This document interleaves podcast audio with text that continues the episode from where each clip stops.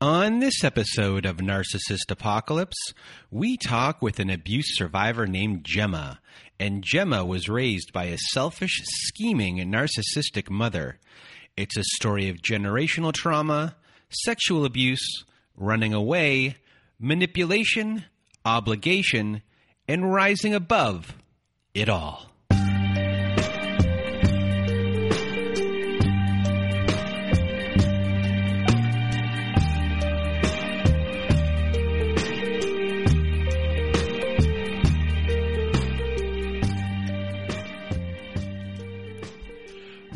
Welcome to Narcissist Apocalypse, everyone. I am Brandon Chadwick, and with me today we have Jemma. How are you? I'm doing good. And today we are going to hear your story, and your story has to do with a narcissistic mother. And your mother was someone who liked to play the part of being the mom to the outside world, but really wanted kind of nothing of it in, in, behind the scenes, and was not the greatest uh, parent to you. And unfortunately for you, she's kind of stuck around in and out throughout your life, making herself seen and then just kind of disappearing a little bit and then kind of coming back. And she's just been around. And it's one of these lifelong things you've been trying to figure out how to deal with. And today you're going to share your story. You're going to help a lot of people. So thank you for being here. And now, without further ado, Jemma, the floor is now yours. Okay. Well, thank you for having me, first of all. Your podcast has helped me a lot. Um, other people's stories have helped. It's just, it's helpful to see that you're not the only one that seems to have this crazy person in your life that you think, wow, my life's not like other people's. And then you listen to the stories on your podcast and oh, it's a little similar. My stories about my mother. I've at, currently I'm trying to be no contact. Um, I've been no contact since August. Well, trying. There has been contact in there a little bit, not wanted, but there has been. And she's been having her friends call and leave messages. Her landlord who's also an attorney, call and leave messages, trying to reach out, reach out to my husband, which is funny because they can't stand each other. To explain her a little bit, she's always got this new friend, this new person in her life that she that has fallen prey to her playing victim, and believes her stories. And old poor, um, I'm to say Betty. That's for her name poor Betty, you know, how could all these people do all these horrible things to her? How could her horrible daughter these do these all these things to her? And so she's always got some friends standing up for her. And so right now that's what she's been doing is having the friends reach out. But eventually she only has the friends for about a year. And then she goes crazy Betty on them, which is actually a term one of my cousins, when I met him, said that he knew my mom when they were young and like in their teens and 20s, and that's what they called her. So that was insightful to know that it went back that far. But she always ends up going crazy on them, getting mad at them. Usually they've done her favors after favor after favor, but they haven't done them correctly. So she gets mad and eventually they get over it, or she just uses them up. That's what she does. She uses people up. That's a really good explanation for who she is in general when it comes to your mom's life growing up herself, what do you know of her upbringing? I know that her mom and dad divorced. I think it was her mom's choice. And then she never really had contact with her dad after that until mm, like she was 50. And her mom ended up remarrying and having two sons with the new husband. So then her grandmother ended up raising her.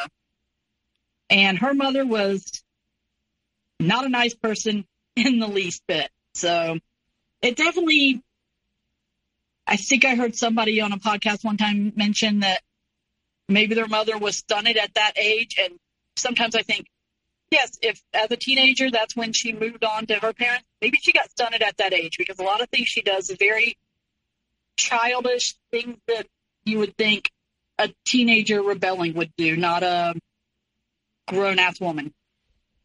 You know, y- your mom is part of generational trauma, and you are now the one who's trying to put an end to generational trauma. So, uh, I guess take us through your your childhood or, or when your story begins. Okay. Well, I guess my story really begins with her is I don't remember like before like four years old, but I think from one to two, from what I've heard from family and her, it's always trying to piece together my dad's side of the family story and her side of the story. And well, I don't believe her side of the story, but she says they were together for the first two years. Then he came to pick me up for a visit. I think roller skating, and we lived in Ohio, and he took me to North Carolina. And two years later, when I'm about four, I think I had just turned five right after this happened, so late four. And she shows up where my dad is keeping me. Um, and she tries to take off with me. She comes down like this hill where he's at, and she, she runs up the hill with me. But at the top of the hill was the uh, my dad's girlfriend's father because there was like a factory up there, and he comes out and puts a gun to her and my grandma and grandpa and says, "Give her back." So she does. And the next morning, the police came, and I, this is, you know, that's all my first, very first memories is that hit, running up that hill, and then the police coming and putting a towel over my head and putting me in the police car. They put a towel over my head because it was raining out, or my dad put the towel over my head. Put me in the police car, and then that's the last time I see my dad. Um, go to where my mom and grandparents and her attorney are, and they take me back to Ohio.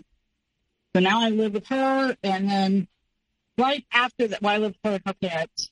Right after that, my dad ended up dying. He got hit by a car. He was on the road and got hit by a car. He dies, and I'm just stuck with her now.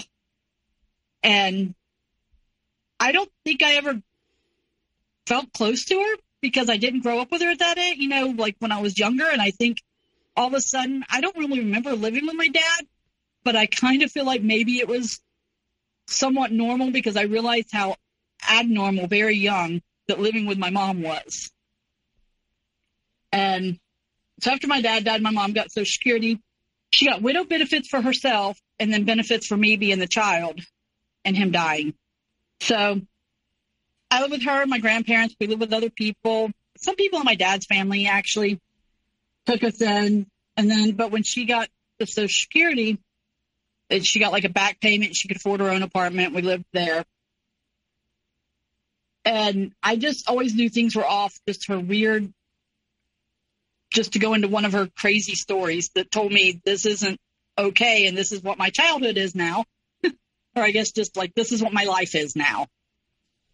Um, she was hanging out with a friend with my dad's cousin, and they went to see her boyfriend. Well, I guess he had another girlfriend too and saw them. And so that girl got really angry and started yelling at my mom. And my mom wasn't dating him, but my mom had this new car she had bought with the back payment from Social Security. And she loved this Camaro blue with white stripes up the middle, you know. And the girl was yelling, and my aunt was saying, or my cousin was saying, This is my fight. Don't get involved. My mom's at the time like 90 pounds, five foot three, but very feisty, I soon realized. And she gets, the girl kicked my mom's car. So then my mom, I remember my mom said, This is my fight now. She gets out and beats the girl up, rips her shirt off, jerks her hair out, and then proceeded for a long time to ride around in the Camaro with the blonde hair in the console of the car as a trophy because she was so very amused with herself. Then another time she had this boyfriend, and I th- he was really, really nice. I remember really liking him. I don't know what happened. I'm thinking probably the boating incident was the final straw for him, and that was enough of seeing Crazy Betty because we went camping and we had the boat, and you tie the boat up on like to a tire and put the tire around a pole to keep it at the campsite. And we woke up and the boat was in the middle of the lake. So my mom goes, she decides the campsite next to us, the neighboring campsite, they must have taken our tire for their boat and let our boat go out in the water. So she goes over there with a butcher knife after them. And ends up with police and everything, but, and then they broke up. And then it was just me and her. And another, just the last story on being like that age with her. We lived in this apartment. You went in the atrium. And when we went up, when we were in the atrium one day before going up to our apartment, I said something and she like backhanded me, like slapped me with the back of her hand across my face and it made my nose bleed. And I was really shocked by that. So I don't, I just think I, that's not something I had seen happening before. And so my nose bled on the ground on the white tile. And every time we went in that apartment from now on, I would just stare at that white tile with my blood on it. And eventually, uh, your mom gets into a relationship with someone else, and your life gets even more complicated, and, and, and a different type of abuse takes hold. This new boyfriend is not, he's not comfortable. He's probably a great fit for her because they, she liked to fight and they would fight all the time. And they would fight over him not coming home. They just over everything. She would go in her screaming rage fits, and he could rage along with her if he was drunk. And I remember him trying to, they were fighting. He's trying to get in to my bedroom because she's in there, but she's up against the door trying to keep him out. And I remember being in our front yard and him mad at her and he's drunk and he's trying to run over her with a car. Run over me and her, I guess. I don't know if he was targeting me, but I was with her. And we had to jump in a bush to get away from him, and the bush was up against the house, so he couldn't get the car there. Um, and then at some, whenever they weren't fighting, he would actually start taking up for me with her, which was a really good end for him because if you have this woman who flies off the hook all the time and shows this crazy side so often, it's really easy to come in and be the good guy the good guy taking up for me, telling her, calm down. It's, you know, you're overreacting. You're acting crazy, you know. So he's taking up for me. And I know he's taking up for me, but I wouldn't say that I still liked him or was comfortable with him because I would also see his alcoholic crazy side whenever he drank. So I never really felt like I trusted him, but he was definitely trying to earn my trust there. You know, he started taking my side, buying me things, letting me have things that she wouldn't let me have, letting me, she would say, no, I couldn't do something. And he would say, no, let her do that. You know, she's growing up. You got to let her grow up. You have to let her go out with you know, to the mall with her friends. You have to do these things. So taking my side. And I guess that made me, I guess at least I had somebody sticking up for me. I wouldn't say comfortable with him, but I had somebody sticking up for me sometimes. But eventually that just that was just his way of grooming me. And it eventually led to inappropriate touching and sexual abuse. And I didn't know how to deal with things. I had never learned how to deal with things, and I was young and embarrassed and ashamed, like very ashamed. So I just acted like it wasn't happening. But then I had this friend that we would go over to her house. They, our parents knew each other. Our moms knew, knew each other. And I guess she had told on her stepdad. And even like when we talked or hung around, you could tell we probably both for that age knew way more about sex than we should. and she ends up telling her mom what her dad, her stepdad is doing. And my mom is talking to me and telling me this and it's just me and her in the house. And it kind of seemed a moment where, seemed to me like a moment where she was actually maybe being a mom, actually caring for a minute and reaching out and trying to be there for me. And somehow actually getting my trust a little bit because I just remember us sitting on the couch talking and her telling me this has happened to my friend and saying, if this, if anybody ever does that to you, if anybody ever touches you like that, if anybody ever does that, you need to tell me. And so I don't know why, but that moment I was feeling some kind of trust with her. Maybe some kind of actual bond that she was saying, I care about you. I want to know if somebody hurts you. I want to be there for you. Just tell me and I'll be there for you. So I made the mistake of telling her.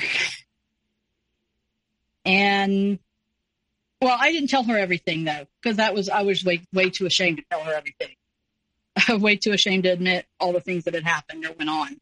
Um, but he had recently, because I was like 13, 14 ish. I was probably about 13 ish then.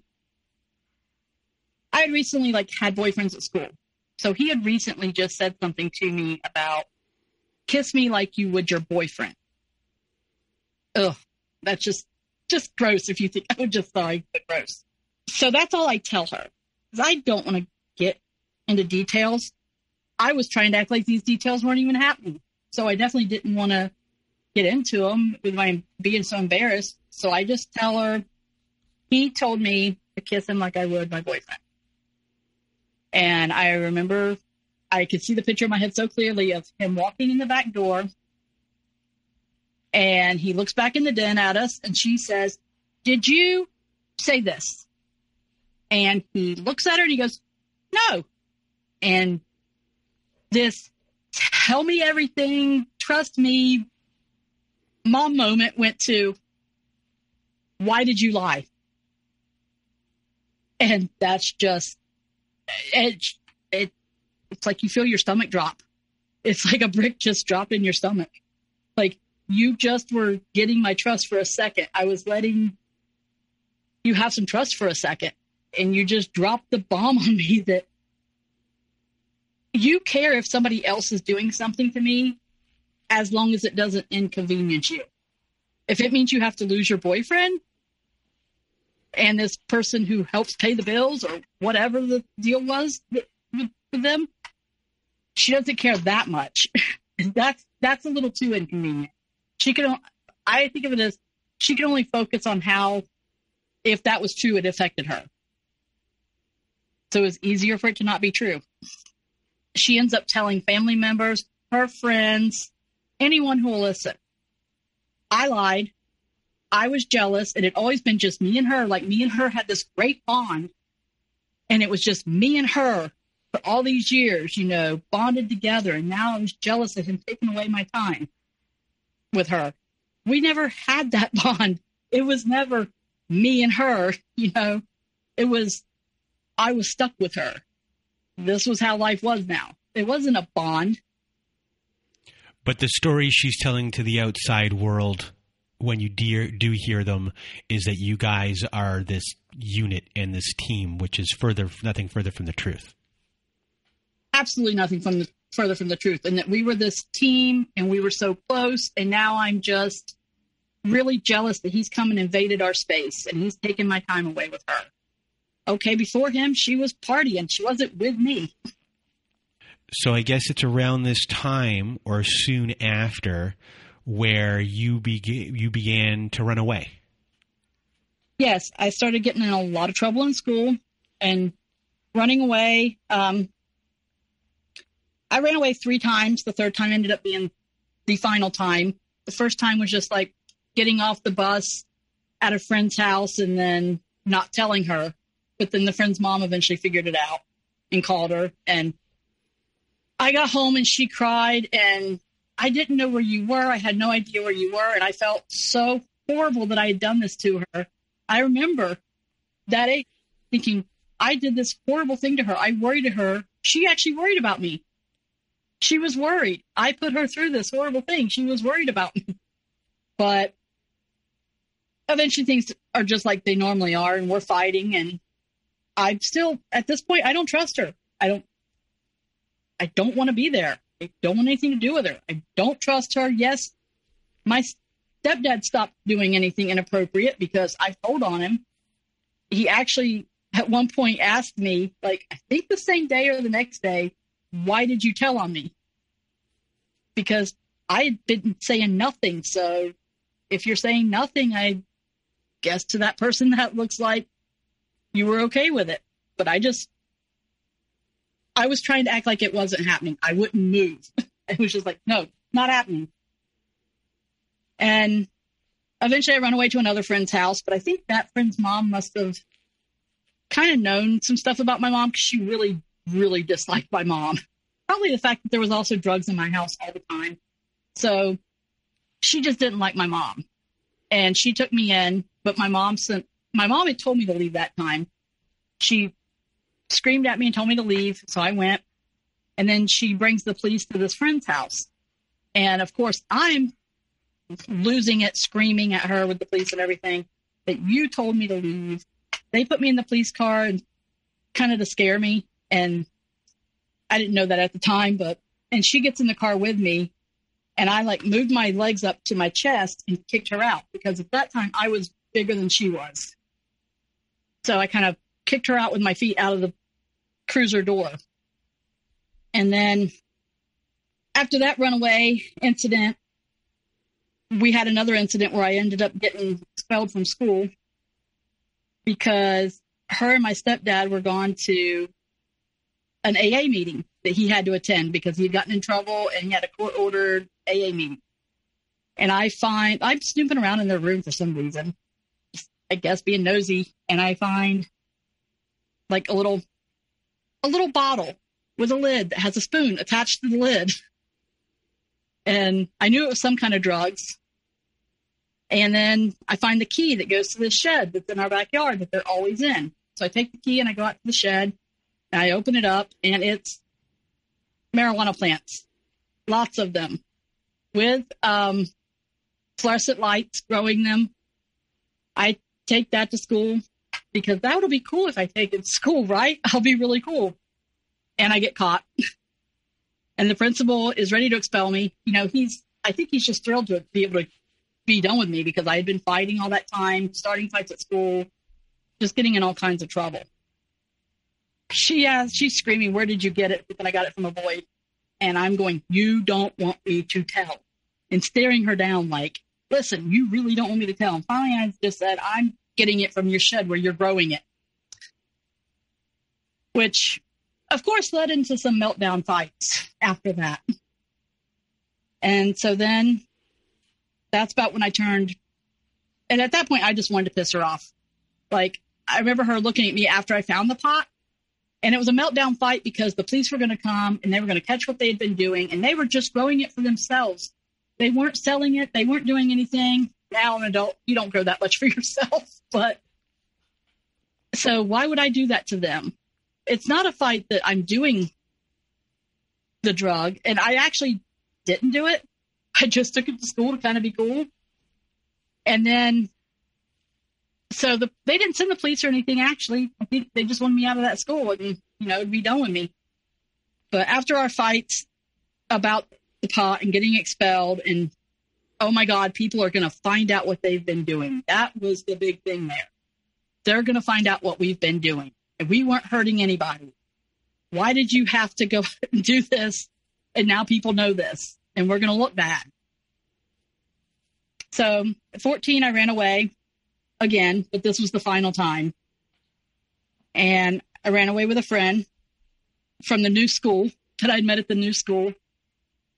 And we went to the really big city near us. But it, honestly, it was really close. I didn't realize that back then. You know, being a kid, it looked seemed so big. And we stayed with some guys that were her friends until their parents realized how old we were and they wanted no part of that and said, get out. So the next day, we stayed at another guy's house that we had met in that running around for a few days. And that night, he ends up telling me, you know, you have to have sex with me or I'm going to call the police because you're runaways. And a 14 year old, that's scary. You're going to call the police on us, and I don't want to go home. And so I just did and cried the whole time. And then the next day, as soon as like it was daylight, I told my friend we have to get out of here, and we ran off to get out of there. And her brother seen us like waiting at a bus stop, and then her brother came in and her parents came in, and I don't know what made her run away. I remember thinking her family seemed so nice when they talked to us and prayed with us and sent me to um I told them what was going on because I said, you know, they said, "Oh, do you know what could happen out here on the streets?" And I'm like, "Well, it's already happening at my home, so why do I care?" And so that's when they sent me to the runaway shelter instead of taking me back to my mom. Of course, the runaway shelter calls my mom, and my mom just, "I'm a troubled teenager. I'm lying." Blah blah blah. Um, but they let me stay at the runaway shelter. They don't make me go back to her. And I guess I don't know if she was letting me stay also. She had a choice. But I stayed there for probably a few weeks. Um, not very long because another girl was in the shelter with me convinces me to go to this guy's house with her. And I didn't know it at the time, but I'm pretty sure he was um, like sex trafficking girls. He was a pimp. He was trying to get. I think he was now that I know this and kind of work in a field that has that relation a little bit sometimes. I think he was probably telling her, "Go out and bring me another girl." And so I'm at this house with her, but he's having sex with her, and he looks back at me and says, "Don't worry, you're next." And I'm so thankful he said that. And I didn't even think about this till telling my husband the story. But he said, You realize when he said that, that's how you got out of there and that's how you avoided that being your life. Because that was like, I think truly I could have pushed it under the rug, shut up, and let whatever happened happen. And I'd probably ended up in a completely different lifestyle. But when he said, Don't worry, you're next, I just thought to myself, The hell I am get the hell out of here. And I ran down those apartment steps and found a payphone because cell phones weren't really a thing back then. And even if they were, I don't know the runway would have had them. And I called the runaway shelter to come get me because I had no clue where I was. I just found a payphone and come get me. Well, while I was running away from that place and finding a phone, she called in and said that I took her there and that I was with him or something. I don't know. So they said, You can't come back, but we've had a cousin reach out that wants to take you in. So at that point, I got to move in with my cousin, who was, she was on my dad's side, but I don't think I'd really met her before then. I didn't remember her. She was married and had a um, child. She was the most caring person. She was incredible. And she just wanted to take me in to help and have me there and be a mom. And she, she, I can't say enough good things about her, but she had been paralyzed right before that happened. So while she was taking care of me, she's in a wheelchair. And I think I was tr- trying to be good, as good as I could be as being a teenager, but I didn't really know exactly how to be good either. So I still wasn't exactly behaving and it was it was too much. And eventually um her my grandma from North Carolina, also on my dad's side, everybody that ever took me in was my dad's side. That's everybody that ever cared for me was him because of him or be his side of the family. But my grandma comes down and my great aunt to get me and they take me back to North Carolina. And I'm in North Carolina and all of a sudden I don't even know how to explain it. Oh my God, this is home. I belong here. I belong with these people. I have I meet all these cousins. Everybody keeps coming around and introducing themselves to me. Everybody wants to tell me how the how they're related to me and who they are. And it's this funny little, like, it's the South. And I don't know, um, cause you're in Canada, but if you hear like things about the South, but there's this funny little thing about in the South where people live on compounds, like family compounds. Like all the family moves into one place or one.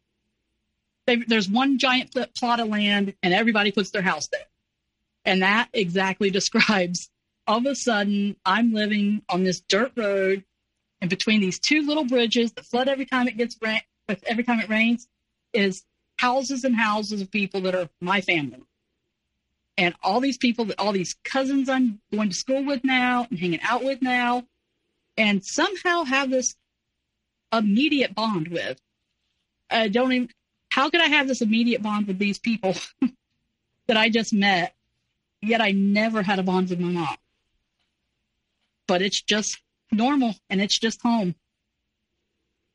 And soon after, my grandma dies. So I ended up living with my great grandma. But when my grandma dies, I'm in high school, I'm a freshman, and a couple days after the funeral, my mom's still there. She's came there with the pervert. Why on earth she would even come? I guess she did know my grandma. But in my mind, why why are you even here? This is you're not my dad's family. You're not this family. I I'm out of that life. We're there. You stay there where you belong. This is where I belong. And there was a huge fight about like homecoming of all things. It was time to go to homecoming. Um, and she said it was inappropriate for me to go. You know, this being the week of my grandma's funeral. Here she was to see me. She was finally getting to see me. You're not going. You're not spending a night out away when I'm here. We're going to leave, you know, in a couple days, and I don't want you going to this instead of spending time with me. And I absolutely lost my shit. I had her up against the wall, just pounding her and punching her. She wasn't hitting back. I remember my one cousin telling me that if she'd have wanted to hurt you, she would have hurt you. You know, she was holding back, not hitting you. But I just, I don't, I mean, I remember having her up against the wall and hitting her. And I think at the time I thought, you know, I don't even think then that I thought it was homecoming, but I know I realized soon after I was like, how dare you? Don't come in here and play mom. Don't come in here and be my mom now. Don't invade my happy place. Don't invade my home. You're not home. You were never home. Don't come here and act like you're mom now. She had a chance to be mom. But now because she's in front of people, she needs to play mom. So after that, she went back to Ohio, I guess, or wherever she was living then. And I lived with my great grandma for a while. But she was in her 80s, so we didn't really get along great. I mean, she was trying, but she was she was kind of always known to be a little mean also, but nothing like my mom's family, just very strict. And you're talking about a teenager who's never really had any rules or guidelines or values or morals or anything. This woman being strict, especially in a meaner way, just wasn't going to fly. When you when you were in now this family for at least a year at this point, does your the hardness of you you know dissipate a little bit as far as you know keeping people at bay and and trust. And uh, if so like what were the ways that these you know because the way you've trusted people before they've only broken that trust. So within that was it just something instinctive within you that you knew i can trust these people i do think i trusted um, i didn't get along with my grandma but i definitely trusted or my great grandma, I definitely trusted my great aunt. And I tell my great aunt, I send her a card every year, and I always make sure to try to find something that really fits how I feel about her, like being my mom. And she always says, I don't know what I did. I, I didn't do anything. I was just, you know, loving and caring. Well, loving and caring is a big difference than what I had lived with. So it made a big deal. So I was definitely I didn't try to impress my great grandma or obey, obey her rules, but when it came to my great aunt, I tried to behave. So at a certain point, you get married. Yes. So at some point it became with mine and my grandma's breakdown that I was going to have to possibly go back to Ohio. And of course, I didn't want that. And so I was about, I'd been dating a boy for eight months. And I didn't want to go back to Ohio. And he didn't want me to go back to Ohio. So we drove down to the next state that didn't require all the same rules as we were in and got married. And I was two months from being 16. And did anyone tell you that this was a bad idea, or they were just like, sure? No, people, everybody in my family was actually really good with it. I think they were, they thought he was better for me than she was. It made more sense than going back to her. And we didn't, I guess then we were kind of a good match, but eventually we were not a good match. I was this girl from the city with a mouth and tough, or saw myself as tough and opinionated and this small southern town where women typically do what their husbands tell them to do and behave in a certain way was not what I was going to conform to. But I even though his family had those values and I saw that and it would make me and him fight, I also valued the relationship he had with his family. I was a little jealous of it. He had his mom and his dad. And me and his mom butted heads like crazy back then. We actually still talk, so we're fine now.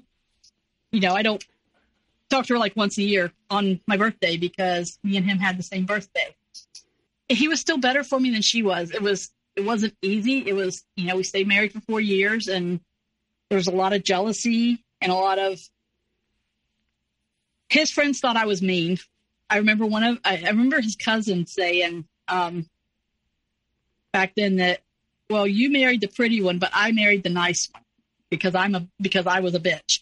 I guess I was. They considered me pretty, but I think also there was I was from a different state. I was from the north. I was the Yankee. And they, I think some guys kind of found that intriguing or his friends. So they kept saying, How did you get her? and things like that. But it ended up in a lot of jealousy. And eventually, when I was old enough to get out of that, I did. But I, he wasn't a bad person. He was good for me. We were horrible together. I was a horrible person to him when we finally broke up, his dad saw me when I was there to get the divorce papers f- signed, and he said, I love my son. I love you like you're my daughter. You two never need to be back together. You are the worst people around each other. You bring out the worst in each other.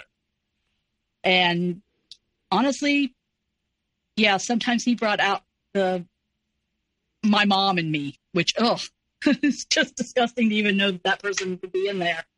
So then we get divorced, and I handle things the way I handle things. I run away, and that that was my pattern. That was my pattern when I was with my mom. That was my pattern when things didn't work out with my grandma. I ran away and got married. When I didn't want to be with him, I ran away and went to the next biggest city to live from then on in my 20s, I dated guys, hooked up with guys. That was, you know, where I got my attention. And a, a lot of my attention was based on my looks. And I was a bartender, so I was in a field where it was fun and it was partying and it was staying after the bar and knowing all the other bar people. So I didn't have long term relationships. I had a couple relationships that lasted like a year. And when I ended those, it was I would just move to another city or another state. I didn't actually tell them I was doing that. Um, any relationship that was actually like a good guy, maybe they were a good person. I had no interest at all. They didn't stand a chance. If they acted like they really weren't that into me, I was all about them. Or if I could see a, you know, you should be able to see a huge character flaw, I was all about them. But eventually I would get over it and I would end it and I would just move. You know, I moved to Tennessee once to get out of a relationship. I moved to South Carolina once to get out of a relationship. I moved back to Charlotte to get, you know, to end one. And that's actually how I met my husband was running from Tennessee to Ohio to get out of a relationship. So eventually you get married. And then what happens from here when it's uh, in, I guess, relation to your mom? He saw through her very quick. Well, I mean, I, you know, he didn't, I think he only met her twice when we got married. My wedding was the second time he had met her. The first time was a funeral. You know, I didn't go around unless I had to, but I'd go around for funerals on that side of the family. And I don't know, for some reason, I invited her to my wedding, which meant the stepdad came and is in my wedding pictures. But luckily, the photographer knew I didn't want him there, but I also didn't want to be ugly about it. So she put him on the end so I could cut him out of my wedding pictures. Him and my mom. He tries to be nice to her, but the problem is if you try to be nice to my mom, she's going to play you for, she's going to give you all her victim shit if you try to be nice to her. So when she would show up, he would pay for her gas back, pay for everything while she was there, buy her cigarettes, all these things. So here's a part of your life where your mom has not been around consistently for a very long time. You're not really seeing her. Your husband has only met her twice. And then eventually, you and your current husband have a child. And when you have your child, all of a sudden, your mom wants to be a bigger part of your life again. And she wants to be a bigger part of your life again because she will be able to play the role of grandma. And like when you were young, she got to play the role to the outside world of mom and tell her friends of how she is a mom. And now, here with whatever friends she has de jour, she'll be able to play the role of grandma to them and maybe relay stories to them of what a great grandma she is. And this is how she gets back into your life. So, can you kind of explain, I guess, the first time you started to notice that and then how the your boundaries at this point start to get broken down? Okay, well, wow. I couldn't have put that any better about her wanting to play grandma to her friend de jour at the moment and tell them stories about her grandchild. Um, I think there was two things where she got more involved in my life. One, I had my son, so you want him to have grandparents. And at the time, my husband didn't really have anything to do with his mom. But also, um, the stepdad had kicked her out or had moved her and dropped her off at her mom's and said, I'm done taking care of you. And she needed us to go get her stuff. And when we went to do that, he had moved her best friend in. From then on, the story is she left him on, it was of all her accord that she left him, but that's not how it went down because I was there and had to help move the stuff and saw the best friend there. But between him kicking her out, so she only has the friend, you know, the new friends that she gets here and there, she needs me now. She needs me all the time now because she doesn't have him to take care of her. She needs somebody that she can fall back on all the time. And I have my son. So I'm a little more open to trying to let her in so he has a grandma. So one of the times she's here, she comes down here knowing good and well the brakes on her car do not work. I don't even know how she got here safely because when she backed out of my driveway to leave, there was no brakes. But I'm I know my mother and I know the game in that. If I can just get there, they will fix my car. They will pay to fix my car. if they want me to go home, they'll pay to fix my car. what a strategy there. So if I can just get my car there, they'll have to pay for it to leave. That's exactly what she was thinking. I guarantee you. So we ended up stuck with her here an extra day that we don't plan on. Just a genius move. well, she she thinks she's genius very often. I mean, she could have got killed getting there without brakes, but in her in, in her mind, it was worth the risk. Oh, absolutely, I'm certain. Yeah, I'm certain. So she she has to stay an extra day. And that year we had to take her to my husband's family get together that they have after Christmas, which was just his family was just like after that, they just kept asking me, You came from her? How? How how is that? How are did you turn out at all normal if you came from that? and I just said, I just tried to be exactly the opposite. Especially with my son, I try to do everything exactly the opposite. But I let we let her stay. Of course, we let her stay. What are we going to do? We got to fix her brakes before she can leave. So she's there on a Monday, and I have to go to work. And I think, okay, I'm going to let her have an extra day with her grandson just her and her grandson, which I would never leave just her and my son. But my husband was going to be home fixing her brakes, and his brother was coming over to help also. So there was still a backup. they were there. And I call every time, I probably called every hour or so and said, How is he? How's he doing? And every time I called, I got, Oh, I'm so exhausted. He is so much work. He's a three year old. Of course, he has a lot of energy, but he's so much work. He's exhausting me. I'm down in the basement taking a, a cigarette break right now. Um, where's my three year old? Upstairs by himself? I mean, you just have, if you've ever had kids, three year olds, they get into everything. You can't leave them by themselves. And so then that just keeps happening. Every time I call her, she happens to have just went down to the basement just then, exhausted by all the work that that three year old is. And I get home and I see my husband and I say, he didn't get the car fixed. He actually ended up having, he said they had to get it towed to another mechanic to fix it. Like he's not a mechanic, so to a mechanic to fix it. He couldn't do it. And I said, what happened there? And he said, well, every time I came in the house, she was in the basement having a cigarette. And when I went to go out the door, our son grabbed my leg and begged me not to go out and to play with him. And it became apparent that she was not actually staying with him. So I just said, forget it, sent my brother home, came in the house, stayed, and called a mechanic and got the car towed there.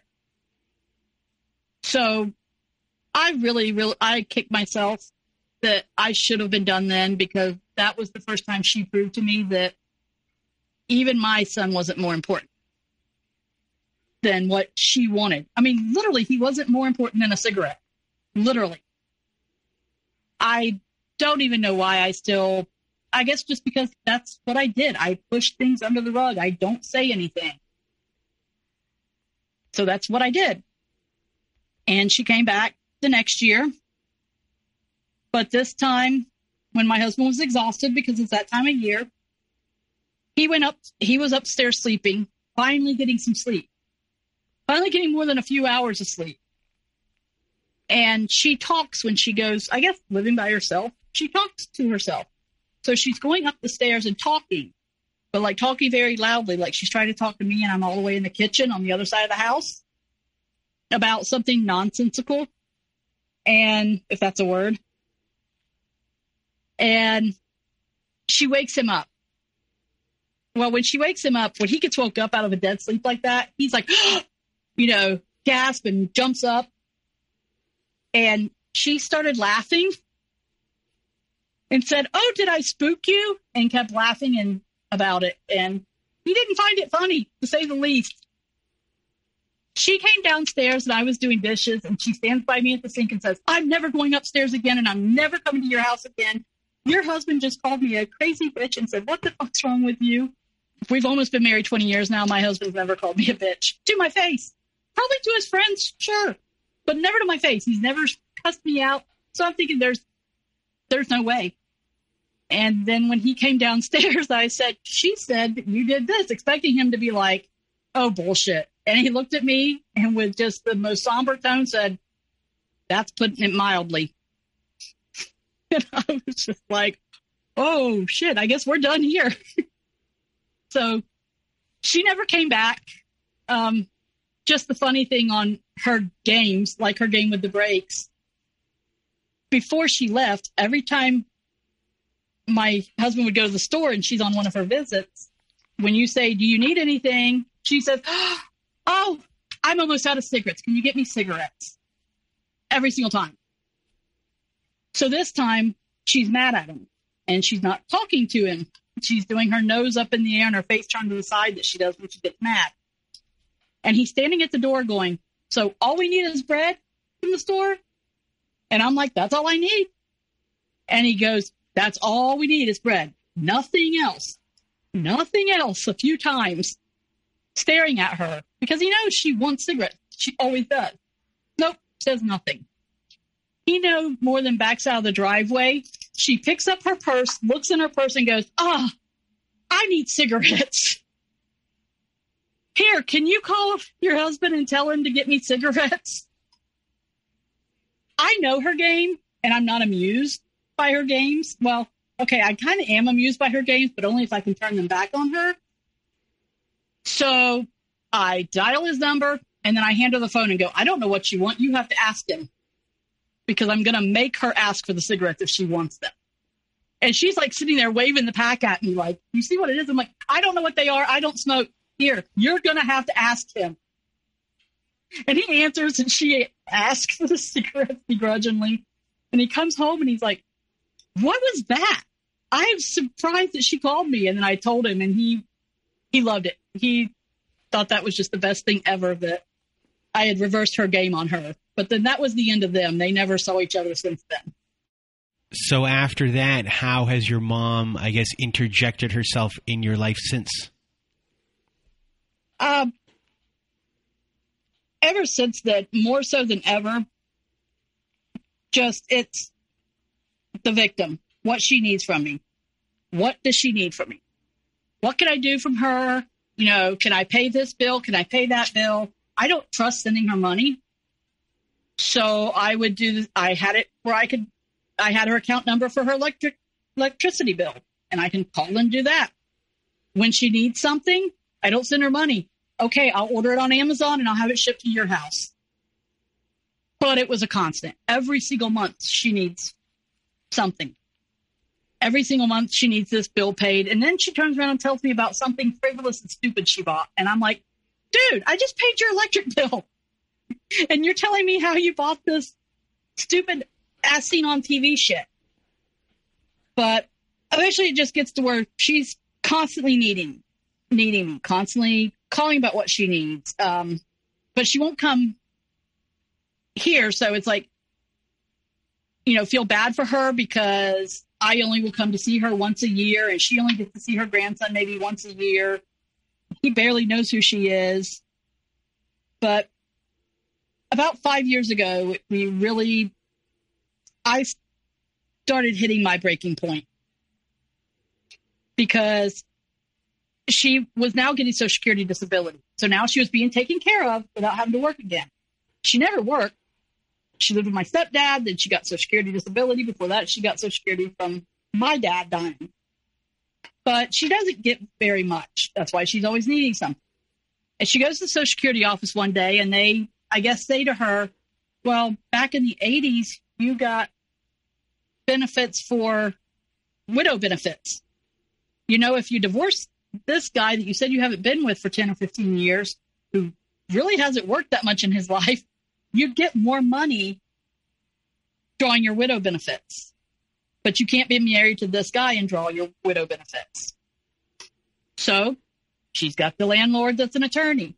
So he does the divorce for her. She goes to get Social Security drawing more money drawing off my dad. And they say, okay, we need the death certificate. Well, she comes to me for that because, well, who else would she come to? It's always coming to me for things. And I was a paralegal, so I didn't know how to do those. Kind like I know where to go and get a death certificate easily.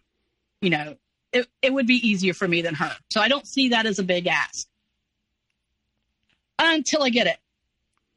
And it says divorced. and I've been told my entire life that they were not divorced, that they had started divorce and he died before the divorce was final. So I think, well, it says they're divorced. And I call her and tell her that. And I already sent it into the Security office because honestly, I thought they must know something. They must know this wasn't really the divorce didn't go through. She got widow benefits for all those years. So she must, they must know something. She couldn't have really been divorced or they wouldn't have paid them because you have to be married 10 years to get the widow benefits and they were only married seven. But of course, I send that in. Social Security rep calls her and says, You don't qualify for widow benefits. I don't know how you got them the first time. And she said, Well, the informant on the death certificate, which would have been my grandma on my dad's side, told them that they were divorced. Told, you know, on the death certificate said they're divorced. But really, they were just separate. Well, how do you prove that she's not divorced? I end up getting the death. Um, I end up, long story short, on that, getting um, trying to get the docket from the archives that say, yes, this this was started, but it never shows a divorce decree being filed. As long as the divorce was filed and the divorce decree never actually filed, then I can kind of prove it, right? You know, that's my way. I get a hold of the clerk and she calls me back 45 minutes later and says, honey, they were divorced. Here's the divorce decree. And I'm sitting there looking at a divorce decree, which I've looked at several divorce decrees in my field, and it's filed and it's July 1980, and he died October 1980. And I tell her there's absolutely nothing you can do. This you're not going to get this. He is divorced. I can't prove that you weren't. And she screams and has a fit with me is calling me over and over to the point where I'm just expecting the call and I'm pissed off that the call is coming. I know it's coming. I know, and she's calling me at work, and that's really not okay. But everything is a new scheme. She has a new scheme in her head of how we're going to tell them, convince them that she was divorced. She wasn't divorced. And I keep saying, drop it. You were divorced. No, that was just custody. And I'm, don't act like I'm stupid. I work at a law firm. I'm leaving out a legal document. You were divorced. and she says, well, you're just so damn smart. You just, you're just like your dad. You're so, smart. You had to prove that you were smart and you had to go digging. And I'm like, I was trying to help. I was digging to help you. But no, I had to go digging and prove that she was divorced and it's all my fault. And I need to get my great aunt, who I love dearly, to admit or to tell the Social Security office that she wasn't actually divorced. And I just, I'm not going to make her commit fraud. I'm done. This is over. And my mom just does the whole victim thing of, oh, well, I don't know what I'm going to do then, and hangs up on me, which is pretty common when she doesn't get her way. She calls me back. Everything's okay. Nothing ever happened. But no, at that point, I realized one of the few things I had actually believed that it came out of her mouth. I actually had believed they weren't divorced. And I don't know why that affects me so much. But I think it was just, I believed they weren't divorced. Surely she wouldn't have got these benefits if they were divorced. And then to find out when you're 40 something, no, you absolutely were divorced. You absolutely lied to me this entire time. And when I try to help you, you turn it on me and get angry that I had to prove how smart I was. So after this event, your mom is kind of still in and out of your life with all of these little things. And it begins to drive you crazy as far as her her needs go and you know what she asks of you and eventually you end up getting some health issues Ah, uh, yes. I at the that time I had just started obsessing over when's the next call, what does she need now? Just seeing her number on my phone, right up my phone, never answer it, just let it go to voicemail. But still, even before you listen to the voicemail, building myself up to listen to the voicemail, to deal with whatever we got to deal with now. It's just at that point, she's nothing more than an annoyance and a burden. My blood pressure is like just skyrocketing. I'm stressed. So, for one second, when you see the voicemail is is there, you know, can you walk us through, I guess, the mental preparation, your body preparation for even pressing the button to listen?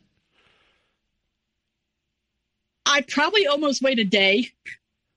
It's just like that sinking feeling in your stomach when you see the voicemail and you're like, God, what now? Sometimes I don't respond to the first one. Sometimes it takes two or three before I'm like, fine, I guess I actually have to respond and make sure she's not dead or on death's door or something serious isn't happening because every voice, when you finally listen to the voicemail and you don't necessarily answer because it doesn't seem like anything, then the next one's a little more dramatic. And then the next one's so very dramatic. And you're like, okay, I guess you spent yourself building up for days just that I don't want to do this. Just I like talking about it. I could just see my hands like falling up. I just oh, I that dread. That that's the best word for it. The dread when you see it and the sinking feeling in your stomach. Okay, let me take myself out of my nice little life and deal with this bullshit again it's interesting that you say that, you know, because you're living your life. You have your husband, you have your child, you're doing the best you can on that side of things. And your mom is a, a, long ways away, not that far, but you know, she's a ways away. And it's like that inbox maybe for you is it just her reaching over on the other side of the fence without asking. And you're like, you're kind of just maybe sitting there being like, I didn't ask for this. Like, like this is a YP. This is a your problem, and why you making everything my problem? Are you noticing here, you know, obviously your health issues are, are happening. Are, you know, are you talking to anyone besides your husband saying like, my health is failing because of this person? Ah, yes. And of course, my husband is like, you can't keep doing this to yourself. You can't keep being this stressed. It's not our problem. But I'm like, well, she is my mother. And that's the only thing that keeps me. I don't like her she's not anybody I would have anything to do with. But she is my mother, and that it keeps in my head is she is my mother. I have to deal with it. It's not my problem, but it is because I don't have any symptoms. I have to be the one to deal with it. Uh, except for when she gets that friend here and there. And then every time she gets the friend, I'm like, oh, please stick, please stick. And then she calls me and tells me what horrible thing they did to her and why they're not friends anymore. And I'm like, oh, not another one. Please. I mean, please find a boyfriend. Please something. Please be somebody else to take this burden off of me. Why? I didn't even live with her that long. Why is she my burden? Because you said you said right there, this is, um, this is your my mother. Like, was that kind of burned into you from her, or is that something that was just in your head because that's what society tells you? Think it was just in my head. I don't really remember her ever saying it. I just, it was in my head. And I've heard my great aunt, who I have so much respect for and I adore, say before, you know, you only have one mom. And when I finally cut my mom off completely, I told my great aunt, and I thought she's going to say you only have one mom. And she said, she was like backing me. She was like, she's the worst person I've ever known. She's a horrible person. I don't know why you've ever dealt with her this long. And I was like, but you always say you only have one mom. And she said, not her. She wasn't a mom. She was like, I don't mean, I've never directed that at you. She wasn't not a mom. I mean, you only have one mom when you actually have a mom. She doesn't count. Mm-hmm. But I think for a long time, especially that was a huge relief to hear the person that I really cared about how they thought about me tell me, oh no, I did. I wasn't talking about her. She, you're right. She's an awful person. So, is there like a straw that broke the camel's back when you eventually do go no contact with your mom? Uh, yes. um, I think at that point, once after the Social Security thing, um, and finding out she was divorced, and her just harassing me every day, trying to get me to do something to make it better, to fix it, I really started seeing her less. I wasn't even necessarily going every year and accepting her calls less. That's when the calls really just started sitting in the voicemail box until they would seem drastic enough that maybe I actually had to deal with it. But um, she ends up like going in the hospital.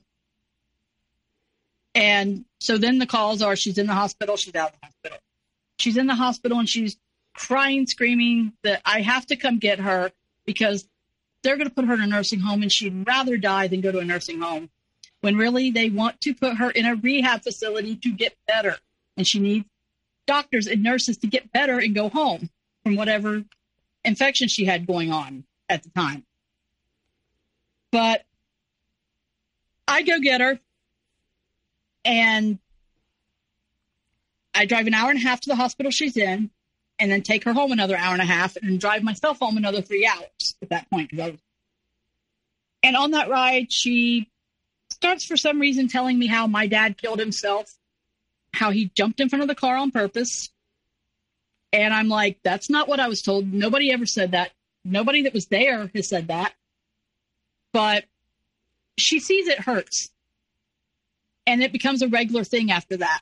She keeps telling me in conversations, like every conversation, she brings up that he killed himself.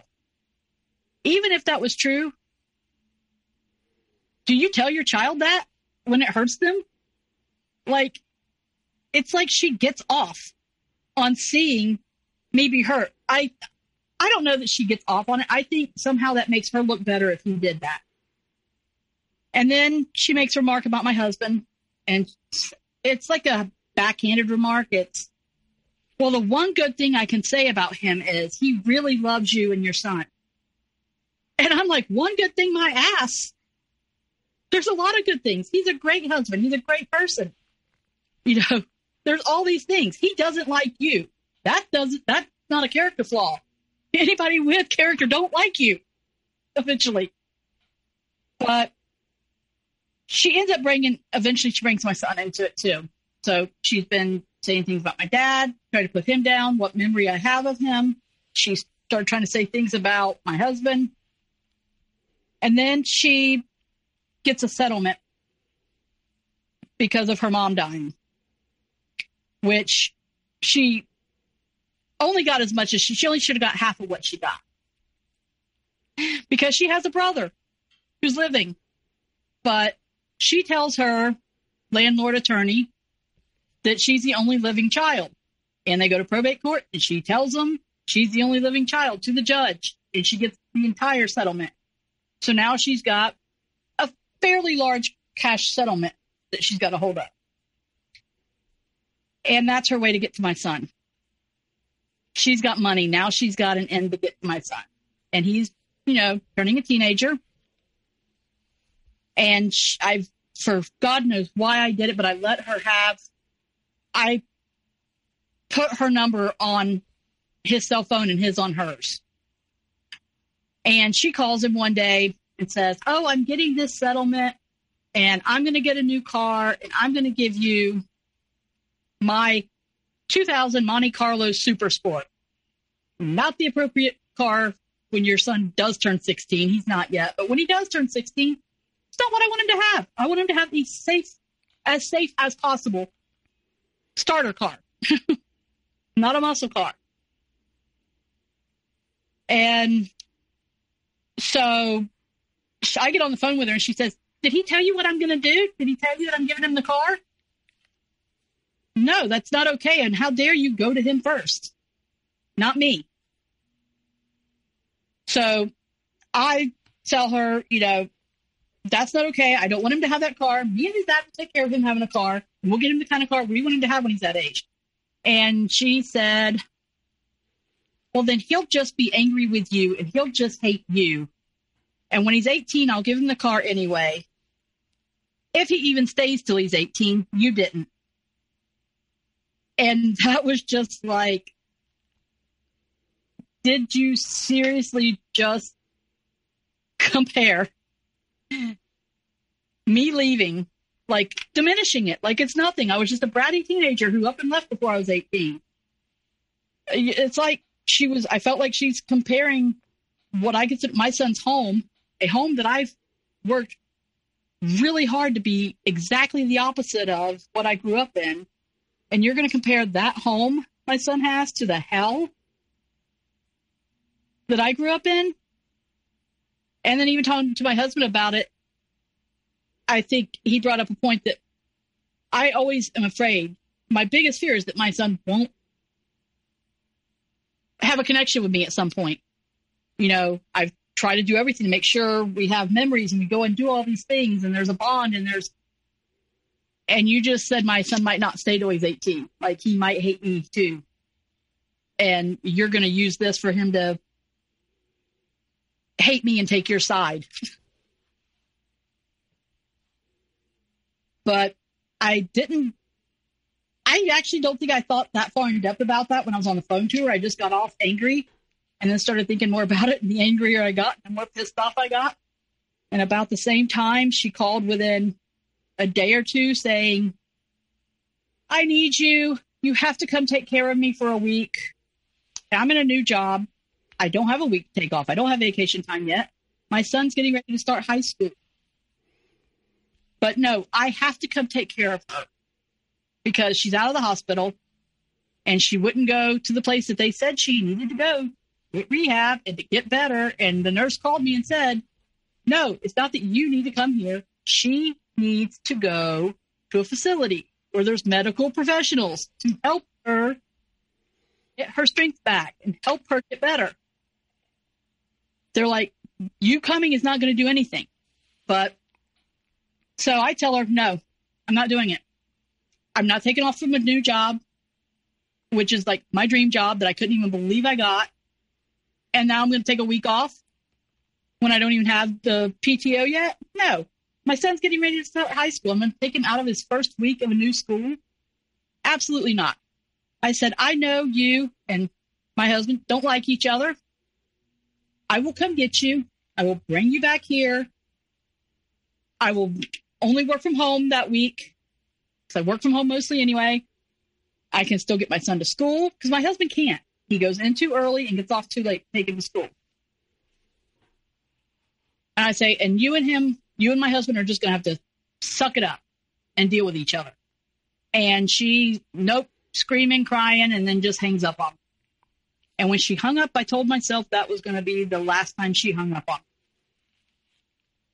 And she, I knew it. I told my husband she's going to call in two days and act like nothing happened. She called and she laughed and on a message. I didn't answer. Said, "Oh, I'm sorry, I was being a jackass. You thought you probably find that hilarious. No, I don't find it funny. I'm pissed. I'm done. And so then I just stopped accepting any of her calls until she eventually got through by trying to use a lift on my account. so, you know, after this being the straw that broke the camel's back here, have there been Hoover attempts since? Oh, yeah. I mean, she had the landlord, you know, him calling. She had the hospital calling. Um, so she, so so so she's using other people to try to get a hold of you during this period. Oh, absolutely. The hospital, the nurses, the, her friend, the landlord attorney. She even bothered reaching, surprisingly, reaching out to my husband because I had blocked her and she went and bought another phone and said, Oh, I haven't been able to get through to you. And I text that number and I said, You haven't been able to get through to it. It wasn't your phone. I blocked you. I will also block this number. I'll block a hundred numbers if I have to. So that's when she reached out to my husband. But I just knew he was talking to her when I heard him laughing and saying, he gets this funny, like, laugh whenever he's had to deal with her. And he's laughing and he's going, Are you fucking crazy? Are you fucking insane? Like, laughing at her. And she's screaming, raging that you don't know what I'll do to you, what I can do to you. And that she almost died and he's not letting me talk to her and he's keeping me away. And that's when he's like, Are you fucking insane? Your daughter wouldn't let me not. You know, if she wanted to talk to you, she would talk to you. Nobody's gonna push her down now. She's not that person, but so you're getting these Hoover attempts, and you know, right now you're always seem to be playing goalie in the sense of you're kind of waiting for what's going to happen, and you always have to try and keep whatever is happening out of the net. And as far as you go, when dealing with this your whole entire life in, in different types of ways, you know, um, it, it's come and gone, come and gone. And towards the end here, you might realize that you've been a codependent person in a lot of ways, and it shows up here specifically with your mom more than in other ways, or at least what you realize with your health issues. You start obsessing, and uh, you have ruminating thoughts. Your your blood pressure. She's affecting you in a lot of ways with just how um, intrusive she is in your life and how you how you still feel that you are in some ways um, have a duty t- t- toward her and it's amazing that you've come all this way to this point of your life and that you are um, seemingly i don't know you very well well adjusted to what has happened. Obviously, there are a lot of issues that may have been resolved or unresolved. And you say to yourself, from what I hear during your story, that it's a very, I'm not saying you're George Costanza. But I'm saying it's a George Costanza theory of, you know, whatever that person's doing, and he said it with himself, which was, uh, whatever my instincts were, if they're all wrong, just do the opposite. But you're looking at as your mom, whatever her instincts are. If I want to survive, just be the opposite. So when it comes to you in your life right now and the issues that were created from this life that you've were born into and have tried to make your way through and you made it all this way. And you should be very proud of yourself that you made it all this way. You're married. You have a child. You have a good good life. Uh, and uh, but are there other issues that day to day might get in your way or uh, have you dealt with those and if you have or if you haven't how are you going or how, how have you gone about it um was that was was was that a lot in one question? yeah. um, I definitely have been trying to retrain myself from some things. Um, most of everything I do is based on do the opposite. But I did inherit something from her, and once I met my husband, that stopped mostly because I think I just by seeing him and he's a really good person and that's how you are this is how you treat people and treat things um, but automatically trying to self defend myself and make up an excuse a lot of my 20s was make up an excuse uh, think quick on your feet get an excuse to come up with why you just did that don't admit to it and just say I fucked up. I'm sorry. But con like just automatically be thinking of that excuse. But I learned not to do that. And I learned that that's the things I regret about the things wherever, whenever something happened and I was quick to make up an excuse for why, I regret those times. I hate those times. But I don't know if that really answered everything you were. So right now, your life is about, you know, if I screw up, I'm taking responsibility for for that on the way I behaved, and when I apologize, my apology means something, and I'm never going to do it again. Absolutely, that is absolutely where I was trying to go with that because when she does apologize, when it comes to the pervert and she tries to apologize, she says, I'm sorry. And this is after he kicked her out. So, but she says, I'm sorry, but I left him. No, you didn't. And I was 30, so that doesn't matter. You needed to leave him when I was a child and this happening. But it's, I'm sorry, but do you know what he did to me? I'm sorry, but here's what he did to me. I'm sorry, but here's how I had it worse. And so I don't want to do, I, I don't want to follow up I'm sorry's with a but. It needs to be, I'm sorry, I screwed up.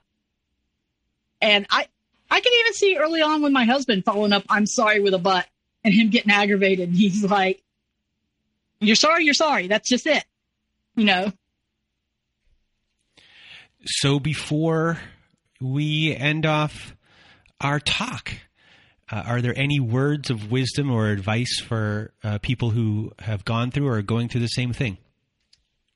Well, I have two things on my desk in red on a post-it that I look at all the time, and I think those are. My, I'm not responsible for her emotions. You're not responsible for somebody else's actions. You're not responsible for somebody else's emotions. The problems they have are most likely their problems. They created them. I'm having to teach myself and remind myself on a daily basis I'm not responsible if she feels bad about this now. I'm not responsible if she feels bad about not getting to see her grandson. You know what I am responsible for? I'm re- responsible for making sure she doesn't victimize my son later on. She doesn't, when he's old enough, start going, I'm the victim.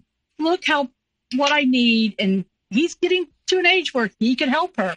Oh my God, I think about if she gave him that car, how many strings would that car have came with? You have to come see me. You have to go do this for me. I gave you that car. And so basically, I'm not responsible for her emotions, and I'm only responsible for protecting my family. And for somebody else out there, that's you're responsible for you and your loved ones. You're not responsible for them. Thank you, Jemma, for being here with me today, with everyone today, and sharing your story. What you went through was a bit different from most or the other family stories that we've had, because you you got the experience of of leaving your mom before she came back into your life as far as how you uh, lived with her growing up and you know you were able to feel love from somewhere else which is which is very rare uh, before you get set out back into the world again. And it's amazing where you are right now and how much work it took to kind of change the frame of mind that you have as far as um, understanding uh, generational trauma and how you're putting an end to it right now. It's really impressive. So I really want to thank you for sharing uh, your story with us today. Thank you so much. Um, I'm glad to. I hope it helps. It helps me to listen to other people's stories, and it's a day by day thing. I mean, I I caught myself yesterday driving, thinking for a second,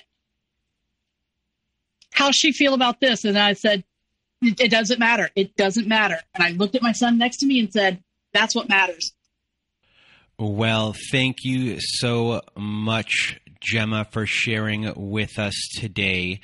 And before we end our show, for others that want to be a guest on our show, please do go to narcissistapocalypse.com.